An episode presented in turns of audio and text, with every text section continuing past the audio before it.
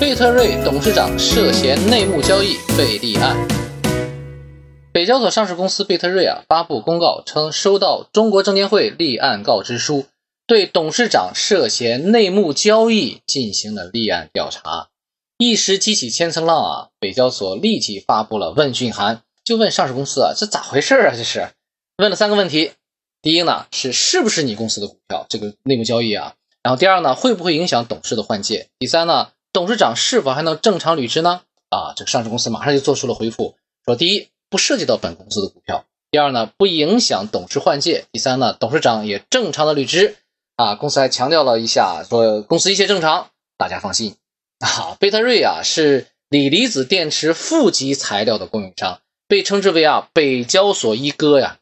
为什么是一哥呀？哈，因为北交所成立以来，贝特瑞一直都是稳居市值的榜首啊，可见其实力了。咱们呀就通过财务报表来分析分析，用财报思维。看上市公司，首先我们看一看它的收入情况啊，整体上收入是有一个大幅度的增长啊。呃，你看啊，在二零一六年、一七年的时候，它收入才多少呢？才二十几亿。那个时候呢，收入大概二十一亿、二十九亿，那个虽然也是在增长啊，但是增幅不是特别大。但是在二零二一年这一年，突然间增加了百分之一百三十五啊，就是比前一年由前一年的四十四亿一跃跳到了一百零四亿。哇塞，看这一个跨度啊，真的是非常非常大。那现在已经到了百亿了，这么一个公司确实很厉害。那利润的情况呢，其实一直保持在百分之十几的一个净利率啊啊，十一啊十五这么之间。在二零二一年的时候，它的净利率是百分之十三点七。虽然都是百分之十几，但是因为它的收入大幅度提升，所以它的净利润呢也大幅度的提升。你看前一年啊是四点九亿的利润。但是到了二零二一年呢，就变成了十四点四亿，这个利润呢也是大幅度的一个增加呀。然后看经营性现金流呢，哎，很奇怪，它的收入大幅度增加的时候呢，它的现金出现了倒挂。什么叫倒挂啊？就是经营性现金流的收到的钱不如付出钱钱的多。你看收到了多少钱呢？收到了六十亿。哎，你说很奇怪，收入一百多亿啊，一百多亿为什么收到的这个现金才只有六十六十几亿呢？当然，这里面可能要么就是应收账款很高，就是客户没有那么及时的给你付钱嘛；要不然就是什么呢？就是可能给你付了一些票据，就不是现金嘛。那付款呢，很多都是付了现金的，付了多少呢？付了六十九点九亿，六十九点九亿就七十亿嘛。你看，收了六十亿，付了七十亿，当然就出现倒挂了嘛，对吧？那还有呢，收入现金的对应情况其实差距好大。啊看他在二零一六年的时候，他的收入和现金还是匹配的，为什么呢？因为收入的这个数字呢，天然是不含增值税的，而收到的现金是含增值税的，对不对？然后那一年呢，现金是比收入要高一点的，但是从二零一七年开始就一路下滑，呃，随着收入的增长啊，它的这个现金是在下滑的，下滑到什么呢？就是距离的它的收入现金距离的收入会越来越远，越来越远。到了二零二一年的时候呢，距离也就更远了。那同时呢，你看从图形上看，它的负现金。也比它的成本费用要少，也就是说，它其实很有可能它收到的是一些票据，然后付出去的也是很多的票据，那这样的话就正常了。但是出现倒挂这个事儿就本身就不太正常啊。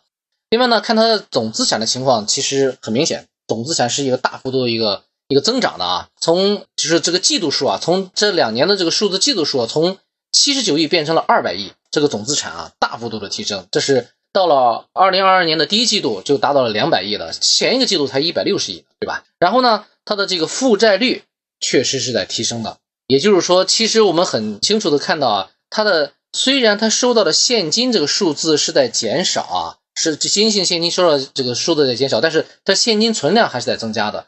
在二零二二年第一季度，它的存量现金由上个季度的十八亿变成了二十四亿啊，也就是说。那要么就是收款收的及时，要不然就是负债嘛，对吧？那从这样的角度来看，负债率也是在提升的，从上个季度的大概是五百分之五十二，变成了呃二零二二年第一季度的百分之五十七，负债率在提升。负债率提升代表什么呢？要不然就是借债借的多了，要不然就是欠债欠的多。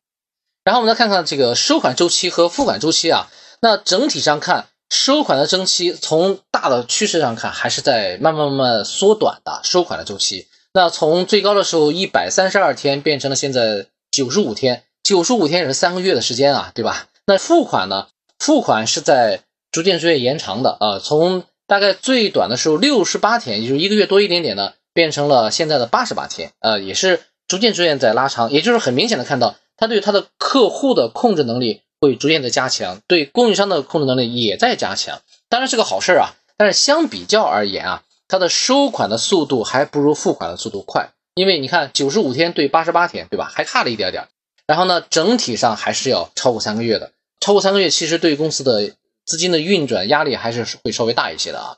另外呢，看看它的薪效比吧，就是它的薪酬对员工的付现的这个薪酬怎么样，效率还是不错的啊。整体上，它的每万元薪酬创造的收入呢是十四万，然后创造的利润呢是两万，就是说一万块钱就能一万块钱的薪水啊，就能创造两万块钱的利润，这还是还是不错的啊。呃，有一个小总结就是。